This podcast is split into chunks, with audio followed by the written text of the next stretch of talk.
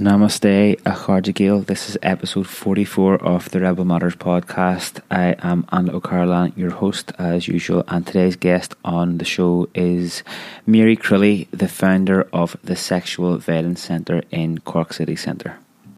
Today's show is discussing quite a serious and sensitive subject and one that needs to be brought in to the public debate more and more. And I think it's very important that we're giving the Sexual Violence Centre and Mary the platform on the Rebel Matters podcast to discuss the work that they do and also to talk about the general experience of people who suffered sexual violence in this country.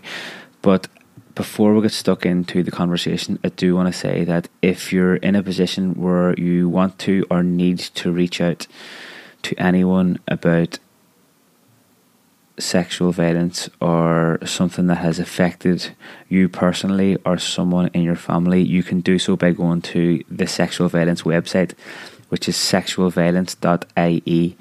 The email address is info at sexualviolence.ie. The free phone number is 1 800 496 496. And the text message phone number is 087 The address for the Sexual Violence Centre is number 5 Camden Place, Shandon, Cork. And even if you're not in Cork, uh, you, I'm sure you could reach out to the Sexual Violence Centre there and they'll put you in touch with someone who is in your own locality. During this episode, we talked a lot about how women were treated in the past, around about the same time that the Sexual Violence Centre or the Rape Crisis Centre, as it was known back then, were treated, and what kind of services the Sexual Violence Centre provides, and the work that Mary and her team have been doing. So it is a very interesting conversation, and it's something that doesn't get told, or a conversation that, that doesn't really seem to be in the public domain enough for the extent that sexual violence is still a major problem that we have in this country, whether it's been happening at the time or whether it's kind of accepted by society, covered up by the by the sort of national institutions, or at very best just that organisations that should be speaking out and standing up for people who have suffered sexual violence are turning a blind eye to it and trying to brush it under the carpet. So there's a massive credit going to Mary and the team at the Sexual Violence Centre for helping victims and survivors of sexual violence and also for um, taking the time out of her day to speak to me on the Rebel Matters podcast. There has been a lot of stuff going on in the last couple of weeks outside of the podcast stuff that I've been doing, but actually, I was at the It Takes a Village festival the other day and did the first live podcast with TPM, the hip hop duo from Dundalk, and that's going to be coming out next week. The Takes a Village festival was a smashing little weekend, so a big congratulations to Joe and the crew that organised that festival and everyone who performed at it, the crew that were in charge of managing the stages and making sure everything ran according to plan. And a massive shout out to everyone who was at that festival as well. It was great to catch up with all the friends and all down there. That podcast with TPM is going to be coming out next week. So keep an eye out for that because it is going to be a fairly smashing wee podcast episode. The Eurovision Song Contest has started in in uh, Tel Aviv this week over in Israel, and it is currently being used as a propaganda tool by the Israeli establishment to validate and legitimize the slaughter that they're carrying out on the Palestinian people. And if you are still in tune with the Eurovision Song Contest this year, then you're helping to legitimize that slaughter and that terrorism that the Israeli government are perpetrating on the Palestinian people. And I would highly recommend that you stop watching it and go instead to one of the alternative Eurovision events that are happening all over the country this week. Myself, I am going to be running. Um, an outdoor training session in Belfast in the Falls Park on Saturday.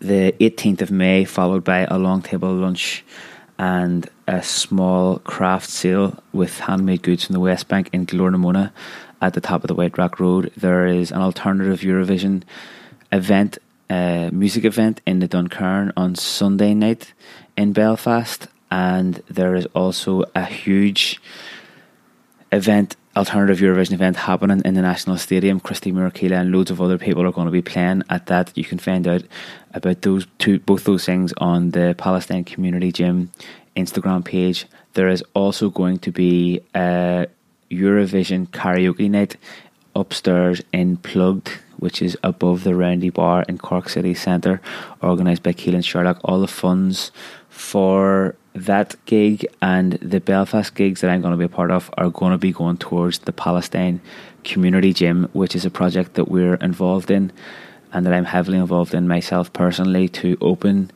a community gym in the Aida refugee camp in Bethlehem to help make a small change, a small positive change in the lives of Palestinian refugees who are living under very heavy and very severe Israeli occupation. So I think this is a good time for me to put the call out to everyone who's listening to this podcast to boycott the Eurovision and to support the Palestine Community Gym. Remember that the boycott, the tactic of boycotting, was actually originated in Ireland during the time when the landlords were pumping up the rent so much so that they were causing a lot of homelessness and a lot of deaths because of the rent hikes and the tenants started boycotting the, the rent payments. And also the boycott was one of the main tools that brought down South African apartheid. And we have a very strong connection with that when uh, Mary Manning of Dunnes Stores wouldn't handle South African goods and the Dunnes Stores workers went out on strike and boycotted all South African products. That's one of the main things that brought down one of the main international uh, movements that helped to bring pressure onto the South African government at a time that eventually brought down the apartheid system, the same system that kept Nelson Mandela in jail for 27 years. So it's not to be underestimated the strength of the boycott tactic, especially as an international movement to bring pressure to bear on tyrannical governments like the one that is hosting the Eurovision Song Contest right now. I love music and I know lots of people who are big fans of that Eurovision style of music, but that doesn't, that can't be, you know, like we can't art wash apartheid is the term that's being used, and that's what it is. We are the Eurovision is being covered by RTE, our national broadcaster.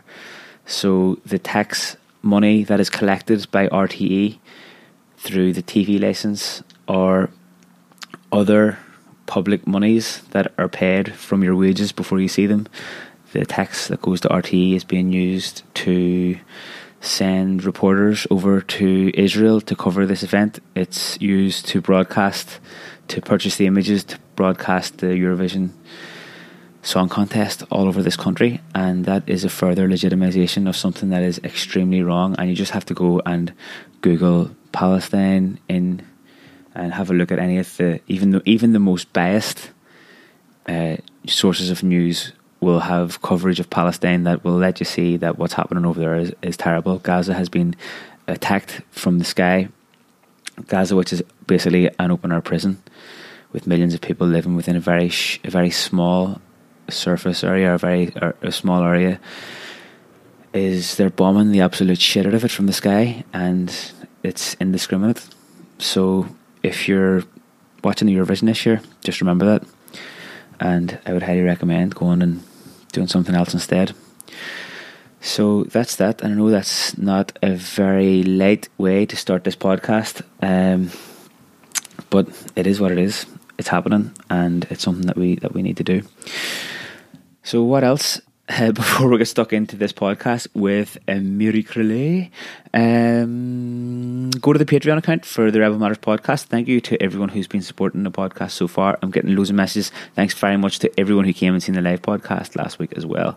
Uh, I've got some cracker episodes coming out, and my goal for the Patreon is to cover the basic costs of the production of this podcast, which I think I'm putting that about 50 quid per episode at the minute, which is about 200 quid a month when there's four episodes per month. And that just covers the cost of going to travel to meet people, the cost of the subscriptions that are required to keep the podcast going out there without any ads as well. You might notice that if you're listening to other podcasts, that they have got adverts in them halfway through, or that other podcasts have got uh, external sponsorships which we have not got. There are no ads, no sponsors, and it does cost a few quid to make these episodes. I'm really enjoying making them, and I know that we have got a nice little crew of you guys out there listening on a, on a regular basis. Actually, a big shout out to Dermy Sheedy. Dermy from Hermitage Green, who was listening to the episode with Lisa O'Flynn on festivals, and Dermy did bring something up about that episode that I completely forgot about. But last week's episode was about festivals festival do's, don'ts, and advice and general banter with Lisa O'Flynn. And Derm did send me a message to remind me that at the beginning of Electric Picnic last year, I did not have my phone because I forgot it and was running around the outskirts of the Electric Picnic Festival in the soaring heat with all the phone numbers of my friends written on my arm. And then I had to go up to someone, meet them, and then ask somebody else for a lend of their phone, ring my next friend, go and meet them.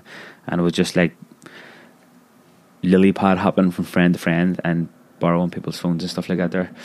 So thanks for reminding me of that there, Jeremy. Uh, and thanks to everyone who's been listening to the podcast so far. So go on over to that Patreon and support the Rebel Matters podcast if you're in a position to do so. So that's that. Without further delay, let's get stuck into episode 44 of the Rebel Matters podcast with Mary Crilly.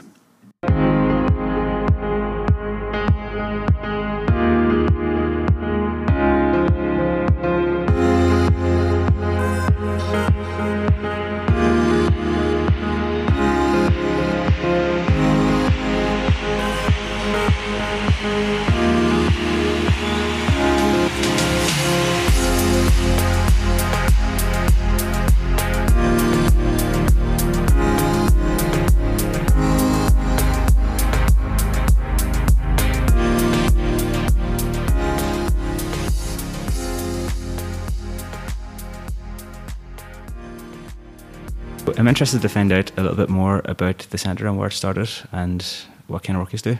Well, the centre would have started back in 1983. We were the second centre in the country. Um, we started as a rape crisis centre. I think thinking back, um, the only awareness we had then was maybe supporting women who were going to court. Because back then there was something like 35 reports of rape and sexual violence in Cork City and County, there's about 300 in the whole country. So it was seen as not an issue, not a problem, as kind of hidden, as kind of um, if girls got raped, it was their own fault, which unfortunately is still a belief, you know, in a lot of kind of parts of society. But that was it back then. It was very hidden. So we just saw ourselves starting up, seeing people who maybe needed to go to court or needed support. The whole extent of child sexual abuse hadn't opened up. The institutional abuse hadn't opened up. Um, I think people were always aware of the abuse that went on, but was all silent back then. So it was a very difficult time starting. It was very lonely, very isolating, very unsure of your ground. If you think even now, say, if somebody said they wanted to become a therapist or a counsellor, they've any number of places to train in, any number of ways to do it. Um, back then, there was nothing. Like if a young boy, say, had been abused as a child and maybe he was having a difficult time, he'd probably end up in an institution. And I don't mean in psychiatric care where they have a health plan for you. I mean in an institution where you'd be there for years you know, and being treated for things that were nothing to do with what really happened to you.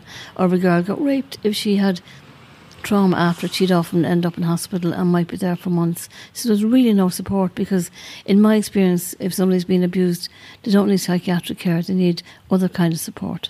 But that was what it was like back then, so it was quite difficult. Was there a small group of you that decided to It's just a small group of women, yeah. So we were seeing for quite a long time, it was just a small group of women um, helping out, even though I know at that stage a lot of the people in authority, like the guards and the clergy, didn't want us around. They felt we were kind of disrupting the family unit or creating something that wasn't there. And do you think that there was a resistance to the centre or the work that you were doing back then because of the there fact was that, a resistance. Like, yeah. I mean, I don't even think about it. I know it. I mean, it was visible. Um, and there was no funding back then. we were kind of renting a room. We started a helpline in 1983. Um, I think in 1984, the first person came in and said she'd been abused as a child, and that really made us look at ourselves in a different kind of way and see what can we do here to make sure we did no harm. What kind of training can we get? What can we do? It really was different. It wasn't what we expected, but that's what happened. So between then and now, there's been always like 40, 60 or 50, 50% of clients who are survivors of child abuse or those who have been raped as adults. And looking back now, do you think that the resistance came from, like, why do you think that, that resistance was there in the first place? Well, I think the whole area of child sexual abuse was hidden. I mean, especially they say in Ireland to do with young boys, most of them were, were abused in institutions and it was happening wholesale. And if you think about who had the power back then, the guards had the power and the church had the power. And they certain, and you wouldn't if a child even came home from school and said that they had difficulties or they were beaten, it was it happened. I mean, you know, when I was going to school, you were beaten. It just was part of the course. Nobody said anything. So I think back then there was just so much silence around it. And I think if a girl got raped, it was um, reinforced that it was her fault. And if she got pregnant, she was put in a mother and baby home. And the guys just strutted off to do it all over again. Like the majority of guys, I'd like to say this at this stage, do not rape. But the ones that do it are consistently doing it and they'll keep repeating it. So over the years, even now, I would have been up in mother, mother and child homes speaking to the girls um, because the person running it knew some of them had been raped and just wanted them to know it wasn't their fault. But that's where they were put. That's what Ireland like around girls and around women. They were silenced and they were abused and they were raped um, and nobody spoke about it. I mean, it was quite hard to kind of start speaking about it. People I think within their own families might have talked about it. You might have heard about a young boy and something happened when he was small and he was never the same again, or a girl who was raped, but look the state where she put herself in the position of it. You're talking about a situation where, um, you know, back then you'd never see a guy pushing a buggy, for example. It wasn't a done thing. It was kind of woman stuff. Or if a woman did have a child and she wasn't married, she couldn't present that child out in the open. She was deemed to be unclean. She was deemed to be a whore, basically. Whereas that didn't, where the guys were just guys, they were just doing what guys do. So that attitude was, I know it still prevails, but it was extremely strong back then. Yeah, we went to see that movie about the Kerry babies recently. Uh, okay, which was okay. in 1985 was actually the year that I was born myself. Okay. So it, it things seems to have changed somewhat, but I just happened to be out with dinner with my mum the week after that, okay. and I asked her like, like what was it like back in 1985 because my mum was expecting me and wasn't married, and she was like, yeah. "What the thing that was in the movie? That is how it was. Like that yeah. the families were kind of turning their backs on women a lot of the time, and um, I suppose society was kind of turning their backs on women who well, were expecting were, babies were, at, yeah. at, that time. I mean, they put them in homes, or if somebody did have the courage to kind of hang on to their child, they got very little support. I was around during the Kerry babies because I remember even going to the tribunals, you know, when a lot of Irish women got together to try and object to what was happening, and the judge threw us out of the room because that was unheard of for a group of women to kind of get involved in something like that.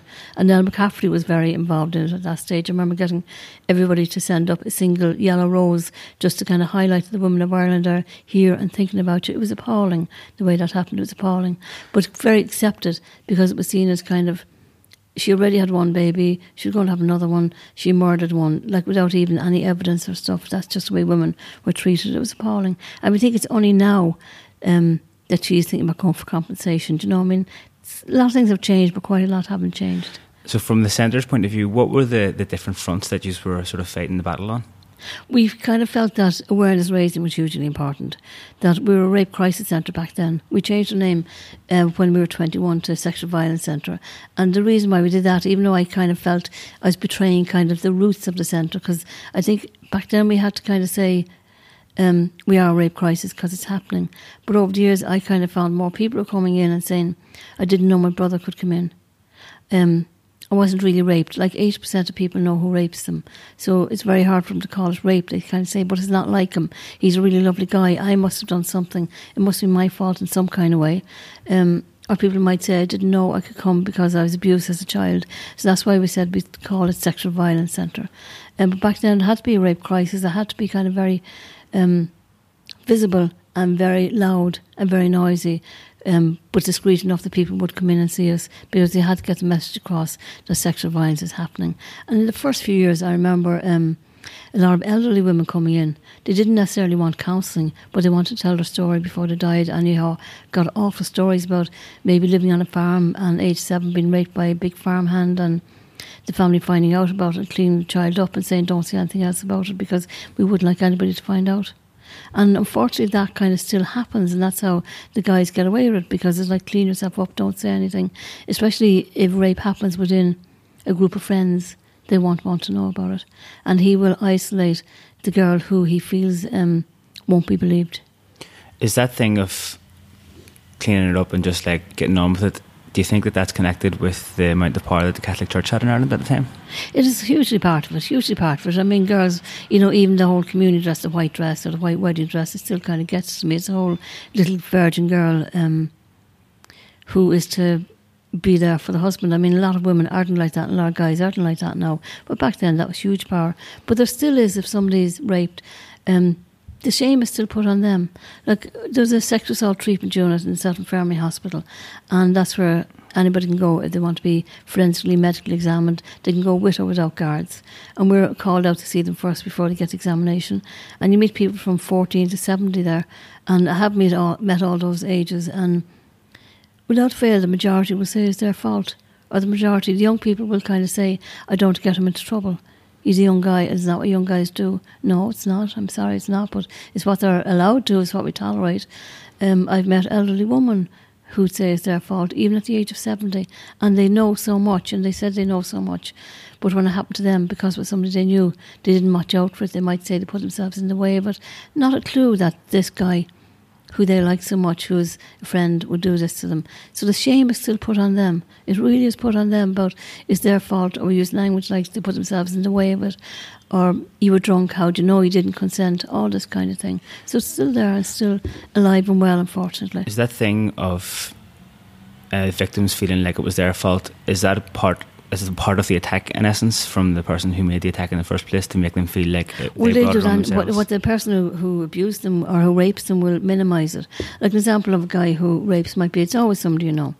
Um, and you could have somebody who maybe is giving you a lift home. And I hate saying this because see, the majority of guys I think are decent. I know they're decent. But you could have a guy who gives a girl a lift home and he rapes her and she's totally stunned and totally shocked. He'll drop her near her home. She'll get out of the car. She goes home. Um, like just the story I just heard last week where he, the girl kind of said that the next morning her mother came up to her in bed and said, um, "There's a lovely young man at the door." He said he dropped you home last night because you were in an awful state, and he, he left your handbag in the car and he's dropping the bag off. So what could she say about that? And that's how they trapped them. Or it could be another woman who came in and it was her best friend's husband who raped her and she said she told her best friend everything, but she can't hear. It could be somebody who's part of a group and they're all heading off to somewhere to the States or something from college, and one of them gets raped. Another group would still want to go to the States, but they won't want her. So it's about kind of get rid of the problem. So get rid of the victim and then bring him along because he'd say, you know, she's our but I thought she was all on for it. You know what I'm like. And he will be the real nice guy in the group that people like. And she might be somebody who's been you're unsure of or you're not even sure if you want her with you, that kind of thing. So unfortunately, we do push the victim away, and by doing that, we allow this to carry on. We allow the perpetrator to continue with it.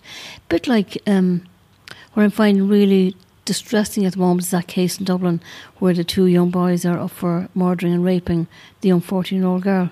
Now, um, outside the case and what has to be proven is kind of what's been happening where they reported that she had to be walked to school and walked back. She's 14 years of age. She couldn't go to school of her own because of the bullying. And God knows what happened to her in school. And that was tolerated and that was allowed. And very few people were shouting about it. That's where I find the worst. So I think what the guys did was just a continuation. They've got rid of, um, if they are guilty, um, they would have done so much or been involved or seen so much that this is a continuation. So that's, that's, that's quite distressing that that's allowed is there two things there in that there's on one hand the minimization of the abuse by the attacker, and then on the other hand there's the kind of brushing over it by sort of society, I guess. I think there is, and I think, like, say if you ask somebody why they won't tell their parents, you know, if you meet a young girl and she'd be talking about her dad, and you kind of know by that she's definitely daddy's girl, and you kind of say, "Come on, let's tell him, let's ring him," and it's kind of like he look at me differently, or I don't upset him, or my mother's been sick, or I've a a brother who's kind of disabled, or I don't bring this on is my fault. As if this guy has done something to you, like say, if she was out there in the middle of the day and got beaten up, you could tell everybody. But because it's a sexual crime, she's put in the picture of kind of it's your fault in some kind of way and you can't tell anybody because you'll upset them. So keep it yourself, don't upset anybody and never tell anybody. There's a lot of that within families and within society where we still blame the girl, where I still see it. Look at any court case that goes on, like the um, conviction rate for, for sexual violence in this country is 10%. It's very low. And it's all about the issue of consent keeps coming up. So you're in a court case with somebody, um, like the perpetrator doesn't have to take the stand he doesn't have to be questioned or cross questioned at all. Like the people saw that in the Belfast rape case, which is very similar to what happens here. But she's on the stand for the first day, and all his side will do is discredit her. They mightn't even ask her anything about the evening or about the daytime or what happened, but they will discredit her in lots of different ways. So the jury are kind of looking at her in a, a certain kind of way. She's not a certain kind of woman. And I think young women on the jury think about themselves as kind of that won't never happen to me because I never put myself in the position of being drunk. I'll never put myself in that kind of position. I know better.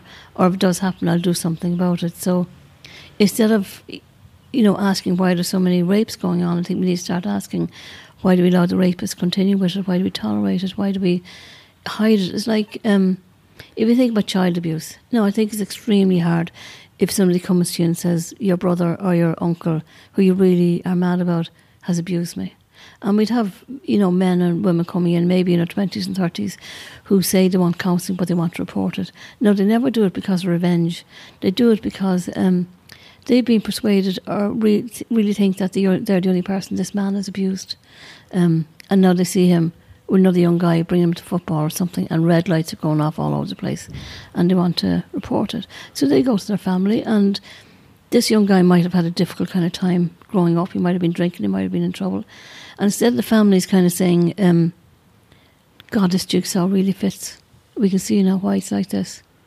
No, the perpetrator will have manipulated quite a lot of people and be seen as a really good guy. They usually turn around and say, For God's sake, all the trouble you're in, all the grief you gave us, you broke your father's heart. And during all that time, the only man who kept consistently standing up for you was that man now who you're now accusing. What more can you say? Get out of here. And that's how families, some families deal with it. I've seen families who will kind of say to a young girl, we really don't believe it because we know you're a lying slut. And what we're going to do is um, have him babysit for the whole lot of us. You know, so they put the perpetrator, they absolutely hand kids to, to him. It is hard to face up to it, but in my experience, young men and young women coming in here do not lie about what happens. They don't. There's something like um, 0.5% of false allegations, not 10 or 20%. It's very, very low. Now that you mentioned the thing about the, the Belfast trial, there are similarities, just as we were talking about it, between the way that that case was conducted with the kind of putting the victim on trial as was in the even the movie of the Kerry babies where they were questioning yeah. every small thing and trying to come up with nearly trying to come up with reasons why it, it, sh- it shouldn't be true as opposed to trying to figure out yeah. what happened in actual effect what what's the in your experience with dealing people at the centre here what's the impact like what impact does that have on a person or their lives whenever sexual uh, violence is brushed under the carpet like that? I think they feel invisible. I think they feel unimportant. I think, especially if you meet somebody, say, who's been abused as a child and then raped as an adult, they think it's written on their forehead. You would have, say, women and men who might have engaged in prostitution, who might have engaged in drugs, who might in, in drink and whatever. They can't kind of cover what's happened to them, and it's pure survival. I think what we need to get over is the mentality of um, it was an adult rape. Sure, it was only a three minute fuck. Like, what's the problem? And sure, you you sleep with everybody around the place anyway. It has a huge impact on people. It affects every part of their being. It, it affects them. Um, they feel so ashamed and so useless and so unable to kind of move on from it. Whereas if they're able to stand up and say, "This is wrong.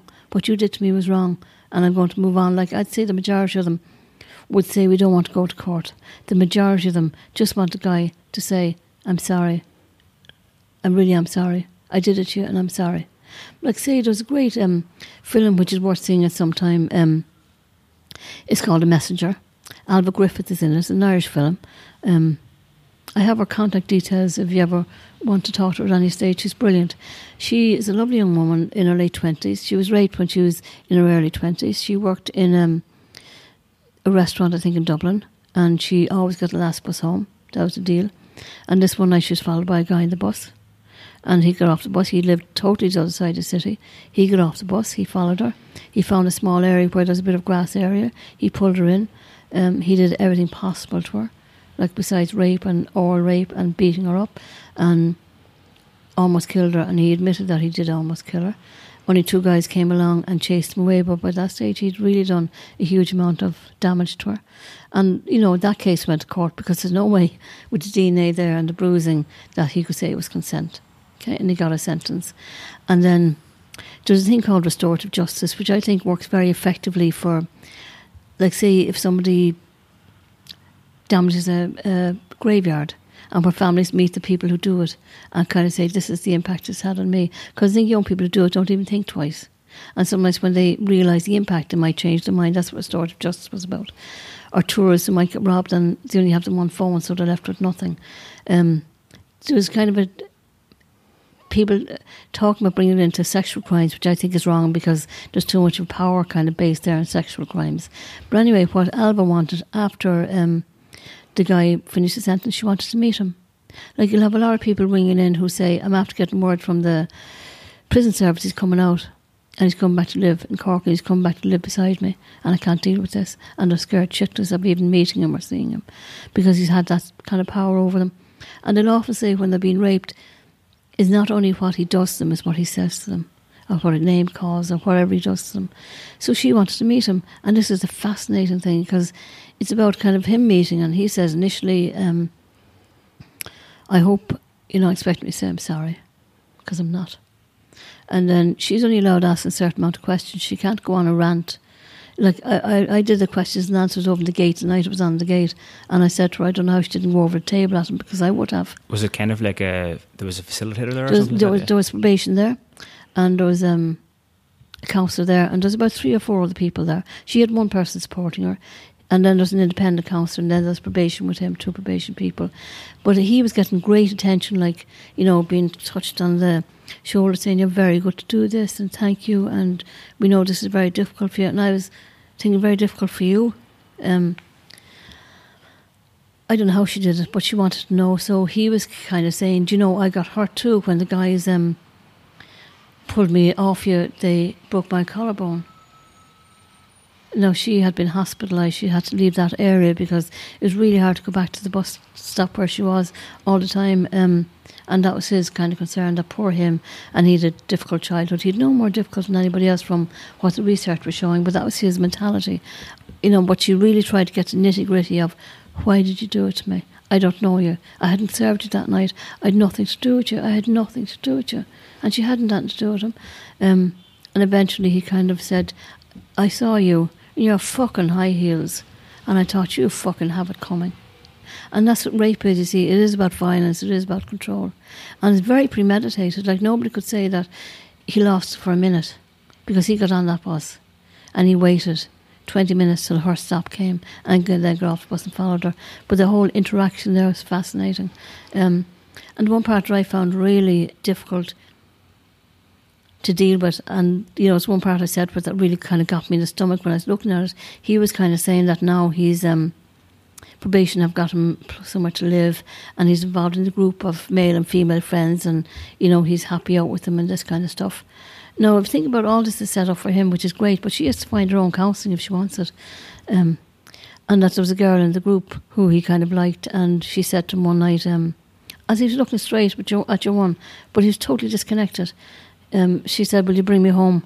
Because, and he said, Jesus Christ, of course I will. Everybody deserves to get home safe. But he lit up, like charmed with himself. And I'm thinking, a few years previously, you had taken that girl and nearly murdered her. But now you're the good boy. And that's the mentality you have to deal with. And that's what the, the people we come across who rape do. They do it for power, they do it for control. Like, if you talk about all the stuff that's going around um, colleges about consent, classes. My only um, concern about them is that miscommunication will be seen as a a reason for rape that if you only communicated better, you wouldn't have raped you. Like you know yourself, as guys try it on, and girls try it on, and if the person they're with doesn't want to have sex, they might get crude with them or call them a tease, or I'm sure there's more crude language than that, and then leave her at that. Or might say F you and walk away, that kind of thing, because they've really wanted to get off with someone that night, but they won't force themselves on them. The guys who rape don't want consent. You could send them to 20 consent classes, they'd be top of the class. They don't want consent, they want power and they want control. And if you look at them, even the 70 year old we met who've been raped, or the men in the 50s who've been raped, and people see that very clearly as appalling and as really, that really shouldn't happen. But we can see it so clearly as a crime and we're appalled by it. Um, but if a young girl or a young guy gets raped, all of a sudden it's grey area. It's no more grey than it is with those two, but we make it grey. And like I feel kind of women and maybe women over forty or fifty, because very often they think they'll never get raped now. It hasn't happened to them. They're lucky it's never going to happen again because we keep putting it down to young girls being attractive and that's all who get raped, whereas it's all across the board. And it's Muslim women who are dressed from head to toe get raped. It's everybody. You know, nobody kind of is um, can escape from it. And Yeah. one in five girls in this country will be raped. As children, one in five girls and one in seven boys are abused in this country. As adults, one in maybe 25, 27 boys will be raped. The others will be beaten up. And I'm not saying it doesn't happen to men, but the research is showing that men are more likely to get their head kicked in, but they're also getting sexually assaulted. And what happens to them as men, unfortunately, girls are told from a very early age, this might happen, watch what you do. In other words, it's your fault if it does, even though families don't mean to put that message across, that's what they're saying.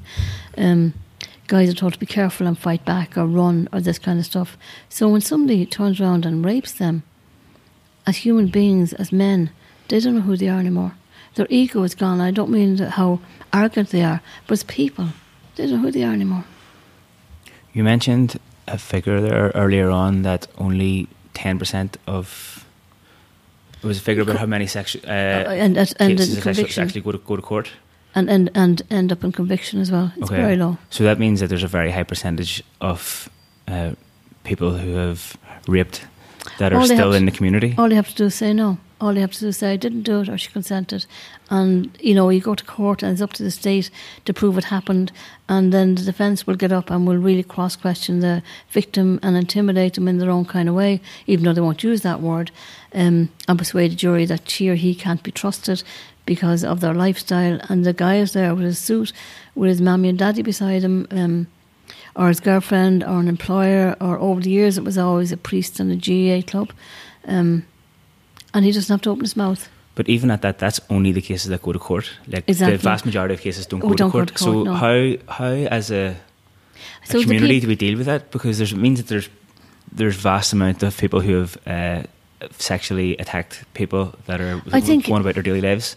Okay, I think by kind of, I think there's ways of stopping people. I think there's ways of us knowing what goes on. I think there's ways of everybody standing up and saying, okay, this isn't appropriate. I think there's ways of, you know, even we start with the um, stuff that goes on- in pubs, the comments and this kind of stuff, um, and the behaviour that's allowed, or the girls getting groped and washed in the street on a Thursday, Friday, Saturday night, and people think there's a great laugh.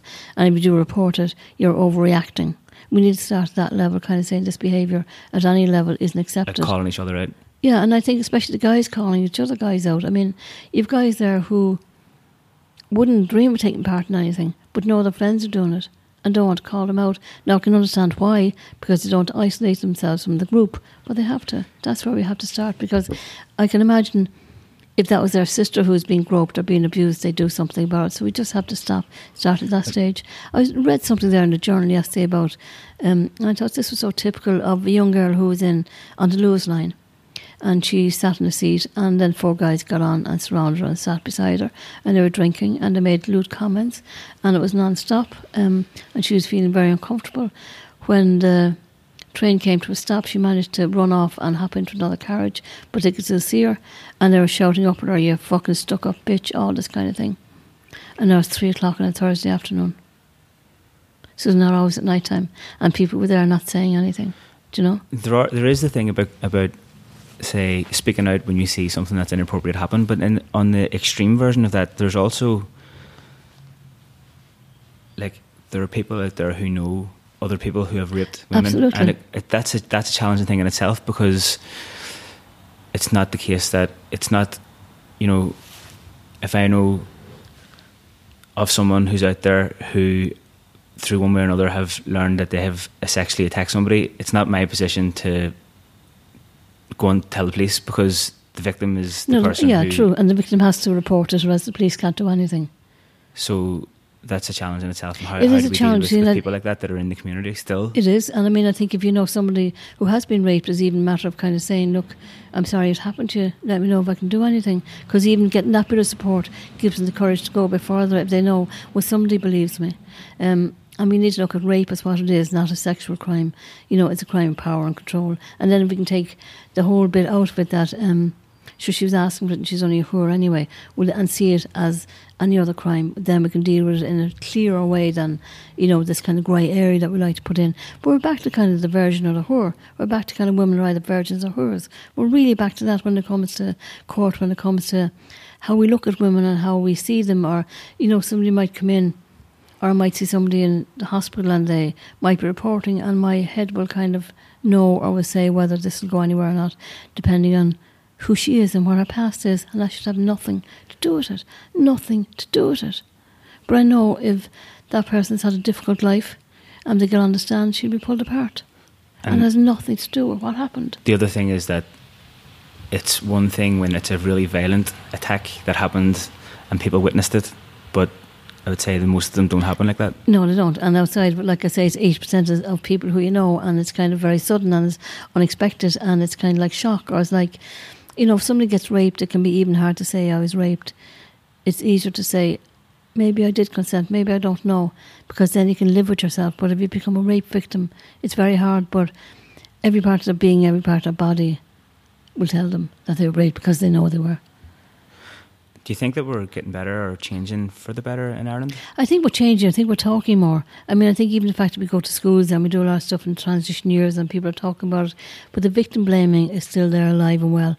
And we change that, because we help people not to feel ashamed and guilty about what was done to them. God, their life can be so different. And they come in, like say a young girl will come in and they kind of say, why are you here? Um, you need to know kind of what's going on in their life or why, why now? If they've coped for the past three or four years, and a lot of time is that they've met a lovely guy, but they can't be intimate with him, and he's nothing like the guy that raped him. Doesn't look, doesn't sound like him, but their body kind of is jerking or reacting in some kind of way. Um, you could have somebody who, a man, say for example, who's coming in, who might have a little child and who's afraid to bathe or touch a child because of this myth that goes round that if you're abused, you will abuse. You know the way. And I know I talked to um, somebody who works with perpetrators recently, and they were saying any program that they ran, thirty percent or less of people in there were abused. So it doesn't follow through that if you're abused, you will all of a sudden become an abuser. But you know, if you get this stuck in your head, it can drive you mad. And there's lots of myths out there. I often wish, say, that juries who are picked for a trial would be taken out of the room and when they're given the information about what a trial is about and that they've only to judge on the evidence, that some independent person would come in and tell them about the myths to do with rape or sexual abuse. Because you could have um, a barrister there kind of saying, he didn't report for 20 years. That's really unusual, ladies and gentlemen, jury. People usually report within a year, whereas it's not. It's quite common that it's 20 years. But jury members might know this, so I'd love that kind of information to be given. So they won't make a call on what they'll only make a call on the evidence and not on this other stuff that's been spilt. Or like last year, I was thrilled with the reaction last year after the barrister um, held up the underwear in court, and that wasn't to prove that um, the underwear had been had blood on it or was torn. That was just to show, look what this little slut was wearing. Now you go into Penneys or Dunnes and look at the underwear in there. That's all you see. It's what they're wearing. Beyond me how they do. But that's that's what people wear. How dare she? But I was thrilled with the reaction of young people who hadn't seen this before, because I would have seen that over the years in court, who hadn't seen this before and just got up and started marching and were appalled by it. I was listening to somebody else speaking recently on the subject of racism, and um, he was a Jamaican guy, and it was a an English guy, a white English guy, was interviewing him. And were kind of the presenter was kind of talking in terms of like, how are we evolving in terms of this? Are we are we slowly changing attitudes? And the person who was being interviewed, the guy from Jamaica, was like, racism is not like we need to evolve out of it. It's not oh gently, gently. It should be something that shouldn't have, shouldn't happen in the first place and shouldn't continue. Yeah. Therefore, there isn't really a tolerance for trying to ease ourselves out of it. And it's very similar in this instance. And it's not like I feel like sometimes that, that the the sort of narrative that we have at the minute in terms of educating boys of what's appropriate and what's not appropriate and consent can be quite like soft handed. Yeah. Like, well, this is, you know, you can't do this, you can't do this. It needs to be like, does it not need to be like. And I think every guy needs to think of, if they see a girl being assaulted or know about it, that they have to think that could be your sister, that could be your mother, that could be your grandmother, because then we'll think differently about it.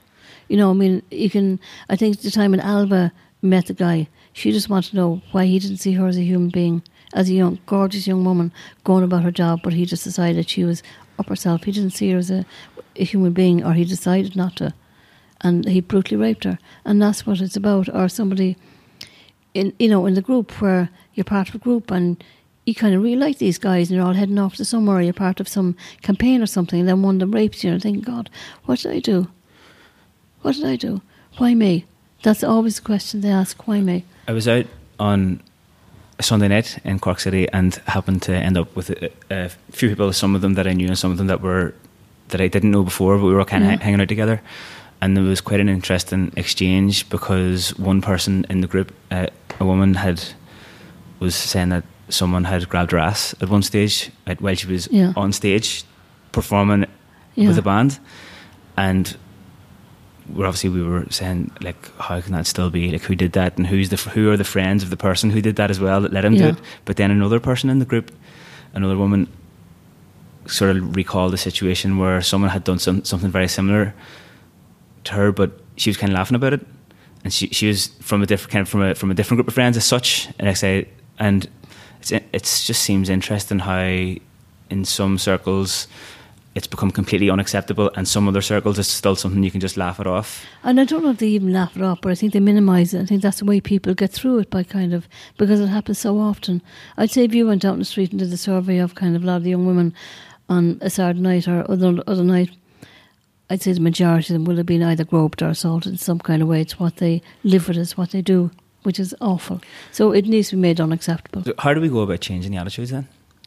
Well, I think young people are the answer. I mean, if you look at the last two campaigns, the last two referendums, I mean, they gave me such life, such kind of yeah, come on, you know, the they really did with the both amendments, not only with the results of them, which were brilliant, um, but the way they went out and did it. And young people, I think, have that going them and have that kind of thing about injustice. Um, you know, we'll campaign for a lot of things, but just when it comes down to women and men and the attitude that's allowed or tolerated, um, like that young girl who was bullied in the school and was called all sorts of names, there still is that going on, that difference between what the guys are allowed to do and get away with, what the girls are expected to put up with. That's where it needs to change. But it needs to change very early. See, I think if you got kids early, um, like you see little boys and little girls playing together, and they're happy out playing together. And, you know, you, would see stuff on different programs where something's done to a girl or something done to a boy, and the boy is kind of saying, that's not fair. You know, why do I get this and she doesn't? That's not fair. So you start at that age just with equality issues and just saying this is what's acceptable and this isn't what's acceptable. And then I think you move up because then they get it. And guys can become very protective and very um, understanding and very friendly when they know, like, back off here. So if a guy knows there's going to be consequence, like, say, you'll find in domestic violence, I know in the army at one stage, um, where they decided that there was going to be consequences for guys who were abusing their partners because before that there wasn't, or their behaviour changed. There was consequences. There has to be some kind of consequence, and the behaviour will change. There are a certain amount of predators who will abuse children who don't want to change the behaviour, and that's different. But the guys who think it's okay, uh, you know, every Saturday night to, you know, go out and rape a girl, that has to change. I'm not talking about the guys who are going out every Saturday night to see how far to get with someone or to have sex. That's their own business, you know. And if a girl's consensual, that's their own business. I'm talking about this other behaviour which is unacceptable. Or grabbing somebody, I see it all the time, and I see it starting kind of. If you go out. Um, this year, if you wander around town this year, if you remember um, when junior cert results come out, and you'll find the kids queuing up outside Savoy or outside the, well, that's not there anymore, the PAV or the, the Cork City Hall, where this, this goes on for them, and just watch the behaviour of the guys. It's appalling. And they're only 14, 15, 16. I don't know what age they are and what they're calling the girls and what they're allowed to call the girls. But what's worse, or I find worse, is because um, they're only doing what they're told to do or what they're allowed to get away with. You'd find other people walking around that say, the guys will be there and their little jeans and their shoes and their t shirts and that kind of stuff. The girl will be in shoes that she can't walk in and dresses up round her arse and they're invincible and it's their first big night out and people will be saying, Look at her. What in the name of God? Is she doing that? Who let her out? Look the state of her. What are the young men supposed to think and do when they see that around them? That behaviour, that attitude needs to change.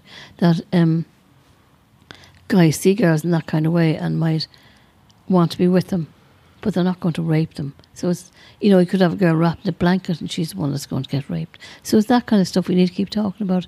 Not in a way that um, you isolate people or they feel, ah, oh, here she goes again. She better shut up, I'm not listening to her. In a way that they kind of get it. And they get that this affects somebody for the rest of their life. There's just two things that just came to mind there that I think are important points to bring up. But one of them you just made is that rape isn't caused by like the clothes that someone's wearing or what state they're in. That it's yeah. caused by rapists. Yeah. And the other thing that I thought of a few minutes ago um, was that when you were talking about people bringing court cases forward like 20 years ahead, that there isn't actually a limit on w- when no. you can bring a case no. forward, which I think is an important thing for people to know as well. And, you know, the rough thing for people too is that people have a lot of expectations of the justice system. Like, you know, people come in here and they say, I never thought I'd end up in here. That's what the majority of people would say. Um, I might have passed by here, I might have driven by, I saw your place, I never thought I'd end up in here. And then they report to the guards, and the guards, in fairness, um, are very supportive. And I say their ratings are kind of gone way up over the years, and that people, the majority of times, would say the guards were great and really looked after them in that kind of way.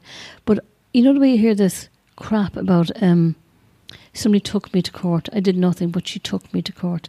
Nobody can take anybody to court. All you can do is make a statement and get forensically examined if there is um, DNA in you, that kind of stuff. And then the guards get together an investigation file and then they send it to the Director of Public Prosecutions in Dublin. And they decide, without ever meeting the victim, whether there's a case to answer or not. So that's where they're often left down when DP comes back and says, there's not enough evidence here um, for a conviction. And now lately there's a new DPP, Claire Loftus, so at least she's introduced um, a piece of legislation where she'll meet the victim or where they tell them the reasons why. For years they weren't told why. It was kind of very, this is our office, nothing to do with you, but she will tell them why. It helps a little bit. Um, but it's like we need to get away from this kind of stuff that girls are lying about it and they bring somebody to court and I know somebody as if they were you know, I don't know how many times I've been told, hang on, I know somebody that's exactly what happened, as if they were in the room watching it. Do you know? Um, but nobody can take anybody to court. They can just make a statement, and the DPP decides if it was the case or not. And then you're called as the number one witness for the state. You're only a witness. You have your own statement. You don't see anything that's in the file, and he has seen absolutely everything, which he's entitled to. I have a lot of questions that I want to ask, but I know we're kind of short on time, well, so at some stage we might get back. Well, I'm around any time, yeah. And do another yeah. one at some stage. Um, I've, I've no problem at all. The because we can, we can go in and talk about the kind of the other work we do, the type of counselling or you know the history, what's happened in the past kind of thirty six years in the country, or you know some of it's fascinating. Do you know? Yeah. Also, I'd be very interested to hear your opinions on like I think a part of the narrative or, or a part of the conversation around how men and women are relating to each other, and especially in light of the recent referendums and the court cases that have been quite high profile in Ireland, is the, the presence or absence of a dominating sort of patriarchy and how that affects yeah. the knock on effect of people who are bringing court cases forward um, after incident, incidents of sexual violence. But I feel like if we start that now, we'll be here. I know, I know, I know. So no, but I, I, it is lovely meeting, and I would be happy to meet you anytime. But so if someone uh, we've covered a lot, a lot of ground there, and, I think that people who are listening to this, you know, there's a high possibility that it's a very personal yeah. uh, conversation that we, we've had that people can relate to it on a very personal level. If somebody did want to find out a little bit more about what you're doing here, or want to get in well, touch, they can email us on info at sexualviolence.ie. Um, they can text or they can phone 1 800 496 496. Um, I mean, what I would like to say is only about 10 or 15% of people will come in for counselling. I think, especially Irish people, I think we're more private about stuff like this.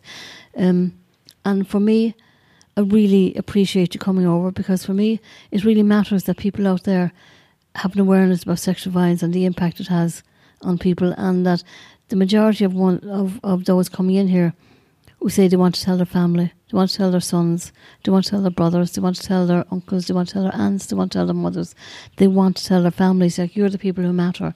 We're the people who kind of hopefully help them when they're in um, a stage of life where they just are dealing with things in the way they want to deal with, and we try and help them cope with it better and kind of help them work through what has happened. But it's always the families that matter. So we need to kind of start talking about kind of not just saying to people, if it does happen to you, please tell me. But look, no matter what I'm going through, if your mother was ill, um, or father's kind of saying, you are my baby, you are my daughter. Um, I would be hurt if something happened, but I'd be more hurt if you didn't tell me. Um, to take responsibility back from the victims to say, I can't tell because I really love my family and I can't tell them. And then the other side was you have other families or other people who say, I can't tell them because they wouldn't understand or they wouldn't care, and that's reality for some people as well. But just for everybody out there to know, if they even have a tiny conversation about this, it makes a huge difference. It really breaks the silence, and that they hugely, hugely matter.